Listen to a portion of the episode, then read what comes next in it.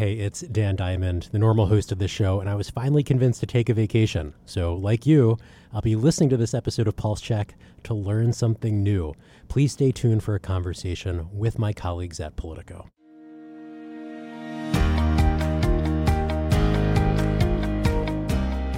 Welcome to Politico's Pulse Check. I'm Paul Demko, subbing in for Dan Diamond, and I've got Alice Ollstein, one of our congressional reporters, and Sarah Karlin-Smith, one of our pharma reporters, here with me. Hi, Alice. Hello. Hello, Sarah. Hi, Paul. Great to be here. Today on the show, we're going to talk about two main topics. We're going to talk about drug prices which the Trump administration has been rolling out uh, various proposals to, to combat drug prices in recent months. But we're going to start off with the lame duck session of Congress. So most of the drama today is focused on the uh, election for uh, Speaker of the House and how many votes uh, Nancy Pelosi will get. But we only care about health care. so, Alice, um, what, if anything, in terms of health care legislation, can we expect to come out of this lame duck Congress? So there are a bunch of things we're watching, but mostly we're reporting on what's not going to happen on healthcare during uh, the remaining uh, few days of this Congress. All the attention, like you said, is on the leadership elections and also on this border wall funding fight that could trigger a potential partial government shutdown in just a few days. And so all of Congress's attention is on that and on preventing that from happening. President Trump's demanding his wall money. Folks are saying no. It's the same old story we've had several times over the last few years. But in all of that madness, um, they are talking about doing a few things related to healthcare. There's, as ever, efforts to delay or get rid of um, some of the unpopular Obamacare taxes on medical devices and um, Cadillac plans. Um, there are efforts to pass an over the counter drug bill and um, a pandemic preparedness bill. Although um, Sarah is going to explain what's what's holding those up, uh, um, some infighting there on the Republican side, um, and efforts to pass any sort of bigger conservative priorities through reconciliation. Our colleagues on the Congress team had a piece out this morning about how there's just very little interest in ramming anything through. Um, they want to get it done. They don't want the government to shut down. What are the top things that healthcare groups are pushing for that they're going to be most upset about? What are one, two, and three among those among those healthcare uh, priorities? Well, there's been a wave of lobbying um, from the pharmaceutical industry to address the so-called donut hole. I think Sarah can um, talk about that. She's been doing some great reporting on that. Yeah, so this is a huge priority for the drug industry. In February, they got hit with close to $12 billion in extra money to help pay for seniors' drug costs when they're in this coverage gap phase of Medicare. And they've been pushing to get rid of 4 billion of that because they argue the CBO made a scoring error and Congress actually put them on the hook for more money than they meant to.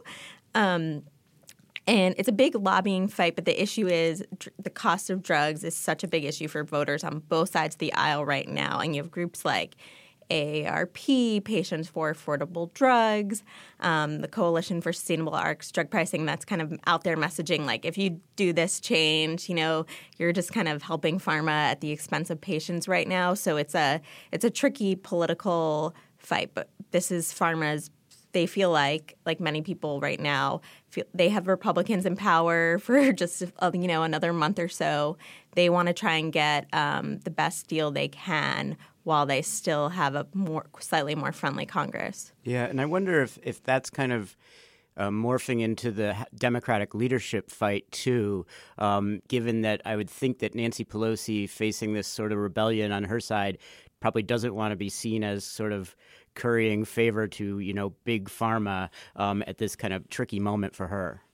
Right, and um, there, there's a lot of pressure on Democrats who ran primarily on healthcare and on helping um, folks who are um, feeling the squeeze and for unaffordable plans and unaffordable medicines. Um, so to to turn around and have a big giveaway to the industry would not be a great look for them.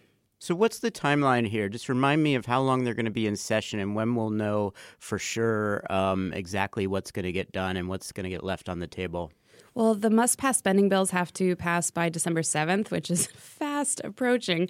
And uh, they could stay in session after that and pass all kinds of things. The Senate could shove through a few more judges, although they have a strong Republican majority next year, so there's less pressure to, to ram those through now. That's been a huge priority of theirs uh, all along this whole time. And so it's expected that, especially in the House, especially the lawmakers who did not win reelection, will just want to get out of here. And everyone else uh, on Capitol Hill, they say, you s- smelling jet fumes. Um, you're already smelling the jet fumes uh, wafting through the Capitol. Yeah, folks be, wanting to go home. It's always interesting to see kind of what uh, this can be sort of peak sausage making time, like what gets crammed in at the last minute. Um, you know, particularly since so many of these members aren't going to be facing voters again. So what kind of um, what kind of you know packages do they manage to, to cram through when nobody's paying that much attention? Right, and one one of the possibilities for um, the donut hole fix um, is to pair it with something that folks might find more palatable, another drug issue, maybe to to pay for the change or to make it more politically easy. And because it's most likely to wind up in this big spending package, even though right now the momentum doesn't seem like it's in pharma's favor, you have to like constantly be watching this until the absolute end. Because when you have a big spending package like this, there's a million pieces flying all over the table, a million kind of give and take negotiations. So it's never over until it's over. And if the Congress wants to kind of put this in, they're going to try and do it as quietly as possible to try and draw the least amount of attention. So groups that are angling on both sides of this know like they cannot get complacent. Yeah. This, this fight is not over until like that spending bill essentially is done, signed, Yeah, I mean, finished. You have, you have an army of lobbyists looking for any opening possible, and I would say the same thing probably applies to med device tax and health insurance tax. They're also looking for any possible vehicle that they might be able to shove that into. Right, and um, on on that, um, uh, talking to House lawmakers last night, um, they basically are pointing the finger at the Senate and saying it's it's they're the ones holding this up. We would have gotten rid of medical device tax yesterday if not for the Senate. Alice mentioned a kind of interesting dispute going on uh, within the Senate Republican caucus. Sarah, you and our colleague uh, Sarah Owermohle broke the story yesterday um, that Senator Burr from North Carolina and Senator Isakson from Georgia um, are locked in a dispute that could imperil two different health care uh, bills that they uh, want to get passed. Tell us a little bit about that. Right. So there are these two bills that ideally, I think, health policy people and even uh, most members of Congress would like to get done this year. One is this pandemic prep bill, which was a program created after 9/11 that helps give provides a lot of government money and funding to do sort of medical countermeasures, different kind of biologic threat security, and the funding actually already expired in September. The House passed its version of the bill but it's been waiting to go to the Senate floor. The other bill, which again also passed by the House, is this massive overhaul of over the counter drug regulation, the biggest change in how those are regulated in 40 years, and is generally seen on both sides of the aisle. As, and by, I think, it's kind of a general consensus is this is a really good change that will make these products much safer. But what happened is is Senator Burr, the pandemic bill, that's kind of his project he's been kind of frustrated with the FDA. The FDA commissioner has been going after tobacco pretty hard, um, upping regulation. North Carolina Yes, being a big- very big tobacco state. Right. And Burr, in general, the over the counter drug program also involves industry paying some fees to the FDA. And Burr, that's another thing that Burr's always kind of opposed to FDA, new FDA user fees. And so he basically said, I'm not happy with this. I'm going to put a hold on Isakson's over the counter drug bill. Johnny Isakson of Georgia is kind of the lead sponsor in the Senate of that. And so in return, Johnny Isakson said, Okay, you're going to do this to me. I'll do it right back to you. And people have described it as the two of them being sort of in like a staring match. And it's kind of who's blinks first. Um, So, do you expect when it all shakes out, you expect them to find some kind of resolution of this, given that there's bipartisan support for these things, and particularly the pandemic bill seems like Right. a pretty big deal. Right. So we were told that there was some progress on getting to a resolution, some tweaks to the over the counter bill to make Burr happy. Um, but then what happened was FDA, which has been slowly doing more stuff on tobacco, did some more actions on tobacco. They went after e cigarettes. They are talking about banning menthol. And that kind of got Burr angry again. So we'll see if they can all get back to the table. The other thing is, the pandemic bill is a little bit more, I would say, of a must pass since you actually had funding expire. Um, the over the counter bills, not quite so much. Um, so I think there's probably going to be some pressure on Isakson to kind of like, if this drags on, to be like, okay, let the pandemic thing go through. We'll deal with the over the counter drug bill later. Let's stick with uh, drug prices. Sarah, on Monday, CMS announced sort of its latest effort that it's touting as a, a way to, um, you know, drive down drug costs, which has been a big, at least rhetorical issue um, for the administration. Tell us a little bit about these changes to Part D. What are the most significant ones? Um, and do you think they really will have much of an effect on drug prices? So there's two really big, um, interesting proposals in this new Medicare Part D rule. The first is aimed at the what are known as the protected classes. These are six groups of medicines where all Medicare Part D plans have to cover every single drug in those categories. So this includes cancer medicines, HIV drugs, antidepressants, um, drugs for epilepsy, pretty big categories of medicine. And right now, the government is basically says we can't health plans can't get good deals on these medicines because if you're forced to cover them, you have no leverage, negotiating leverage to get the price down. In the private sector, most people's health plans kind of exclude some drugs or do sort of formulary tiering or you know procedures to kind of have some leverage with drug companies to get the prices lower. So Medicare is proposing to let plans do more of that prior authorization step therapy that might kind of force a patient to start with the most the cheapest cost effective drug first. Um, they're also saying that plans could actually exclude a protected class drug from their formulary if the price of the drug rises faster than inflation, or if companies make sort of minor tweaks that aren't really seen as like significant to the medicine, what the medicine does for you. And this is where you're gonna, I think, see a lot of pushback and it's gonna become really controversial. And it's pretty fascinating because I think um, this is not seen as a very Republican idea or conservative idea. And actually, in 2014, President then President Obama tried to do make some changes to the protected classes, and it completely collapsed amid you know political pushback from all sides of the aisle. And where is that blowback? Do you think is going to come from? Is that going to come from disease groups that are worried about this, or, or other interested parties? So right now, I'm only seeing the pushback from kind of disease groups, patient groups, the drug industry in the past, you would have expected members of Congress to come out pretty fast against a proposal like this. And we haven't seen that yet. And we also didn't see that um, when a few weeks ago, President Trump announced another fairly controversial idea of tying Medicare Part B drug prices to international prices.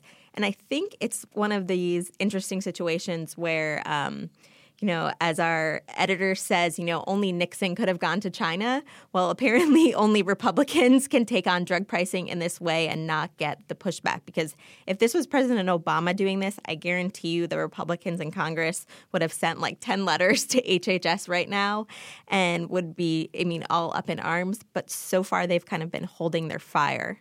And what you said, two significant proposals. I want to go back to that. What's the second of those among the the Part D changes that they announced on Monday? So the other one is that um, this administration has really been focused on the role of rebating in the cost of drugs and how it may be inflating the list prices of drugs, and that different parts of the system. They're saying instead of kind of you know the PBMs and the health plans angling to get the prices of drugs down, they may actually be have incentives to keep the prices high and pocket money from the rebates. In this rule, what they proposed is to essentially eliminate pharmacy concessions to PBMs. They're not eliminating them per se, but they're saying that those concessions won't be able to sort of factor into the Medicare reimbursement rate. It's interesting because this is a much narrower proposal than people were expecting from from Medicare. They were expecting them to do a much broader share the rebate savings with patients, and this is just tackling a very small portion of the rebate game. So the other interesting thing about this is it ends up costing the government money because what plans say is, well, we take rebates like pharmacy concessions or drug manufacturer rebates and use them to lower premiums. Taxpayers, the government subsidize premiums. So if you switch that around and take that money and put it towards patients' direct savings at the pharmacy counter, you no longer have that premium lowering effect, which can be really good for the patient, that individual patient buying the drug but it means premiums are likely to rise. So this scores as costing the government anywhere from 13 to 16 billion over a decade. What's your sense of why they scaled that back so dramatically? Was there already sort of blowback that they were getting? Is that what you were hearing from lobbyists or what? One reason I think could be again the cost to the government. So if you included if you made health plans share rebates from drug manufacturers with patients at the pharmacy counter, what you'd actually have is a score of closer to over 40, 42 billion over 10 years per some past um, analyses from the offices of management and budget. So I think that doesn't look great. Another reason could be is that Medicare has been talking more broadly about trying to somehow eliminate or dramatically scale back the legality of manufacturer rebates, so pharma rebates to PBMs. And there's another pending rule on that. So it's possible they decided to keep this rule focused more on the pharmacy concession rebate side because they're going to do another rule that might kind of more dramatically change the rebating on the other end. I want to pull back a little big picture. I mean, we've heard a lot about drug pricing from the Trump administration. We've seen a lot of efforts. Where are we at? How much of this is rhetoric? How much is this substantive? Are these proposals really going to do much in the end to drive down costs, or is this more talking points? I think if you talked to me like three or four months ago, I would say a lot of it was rhetoric. There's not a lot of concrete action that will lead to lower prices. In the past month or so, they've actually rolled out policies that could result in significant savings for patients. Um, all of them will take a lot of time. These are all proposed rules at really early stages of development or demonstration pilot projects that will take years. But again, they all do have potential to reap savings. So it's just a matter of kind of seeing how long they take to implement. And again, if these proposed rules survive political scrutiny and pushback and actually end up being final rules that have the same amount of weight.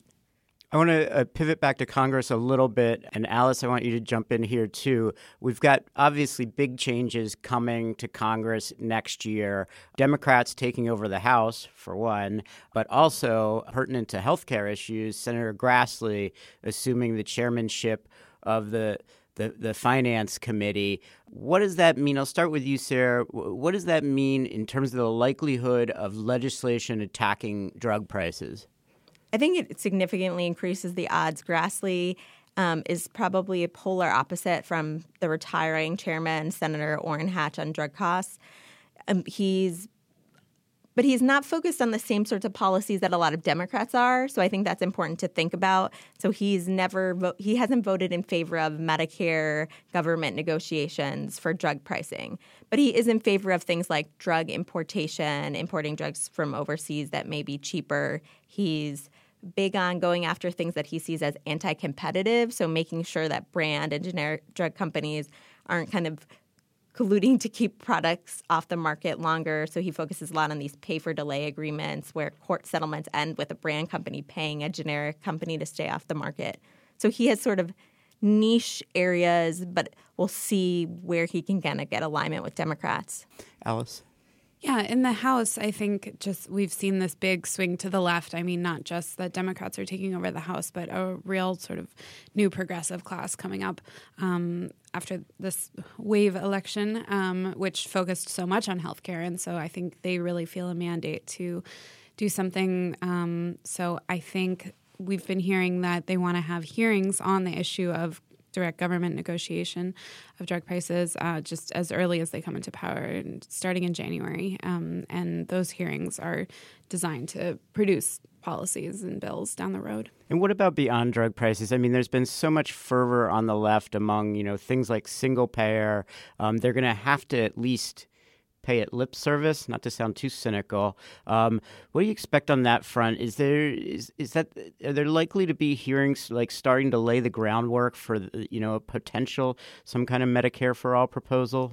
I think you're definitely going to see hearings. Um, I mean, think about how many hearings went into creating the Affordable Care Act and how many years that took. And so I think at least getting the ball rolling and airing some ideas. We've already seen several different single payer, Medicare for all, Medicaid for all, buy in plans introduced already under um, the Republican Congress by Democrats. So I think um, there is likely to be some infighting among Democrats about what plan is best and how radical to be and how incremental to be. And there are many Democrats who don't want to go down that road at all and just want to protect the Affordable Care Act from further um, administrative sabotage. So um, I think I think it's going to be uh, yeah a, a, difficult road ahead. But I think that um, a lot of folks feel uh, a strong push from the election results to get going.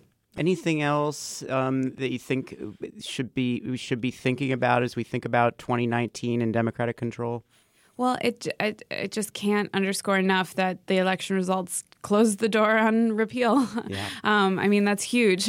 repeal has dominated Congress for years and years and years, and for a while, the White House veto was what was stopping it, and now it's going to be the Democratic House, which which is really big. Um, I think um, it's also going to close the door on a lot of attempts to roll back reproductive rights and defund Planned Parenthood um, that we saw coming out of the last Congress um, as well. So I, I think it just it has all these really big implications for healthcare going forward. An issue we've been reporting on is that Democrats campaigned on protecting uh, pre existing conditions, which are protected under the Affordable Care Act. And if the courts don't strike that down, they don't need to do anything, but they feel a political. Uh, necessity to pass something related to pre-existing conditions and there's a lot of discussion and anxiety about exactly what that should look like yeah, I should note that uh, I guess CMS Administrator Seema Verma yesterday came out saying that she has a secret plan that she won't tell us, that she won't talk about. Um, but for, she has it. yes, don't worry. Be reassured um, to protect pre-existing conditions if indeed the Texas uh, court um, strikes down those protections, as I think a lot of people think is is likely to happen. Although any resolution of that is going to drag on for years because it's undoubtedly going to go all the way to the Supreme Court. Right. And so, one thing we're hearing is very likely is that, and something that the Democratic House can do on its own as soon as it takes power next year, is to um, pass a resolution authorizing the House's counsel to try to intervene in the lawsuit and argue on behalf of the House as a party. And it's sort of symbolic, but it also has practical importance because the case hinges on what was Congress's intent. Did Congress intend for the rest of Obamacare to survive without the individual mandate? And if you have the House counsel being in there being like, hey, I represent the House, and the House, yes, in fact, did intend Obamacare to survive without the individual mandate because we debated repealing the whole thing a bunch of times and we did not. So the record is clear. And so having that voice in there could could make a big difference and it's something that they wouldn't have to force through the Republican Senate.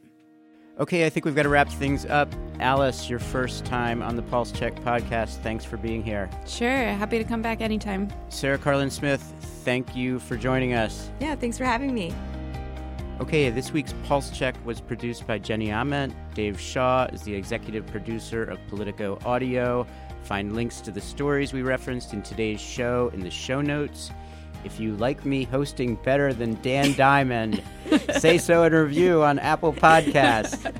Uh, thanks, everybody. We'll be back in your podcast feed next week, and hopefully, Dan will be back joining us.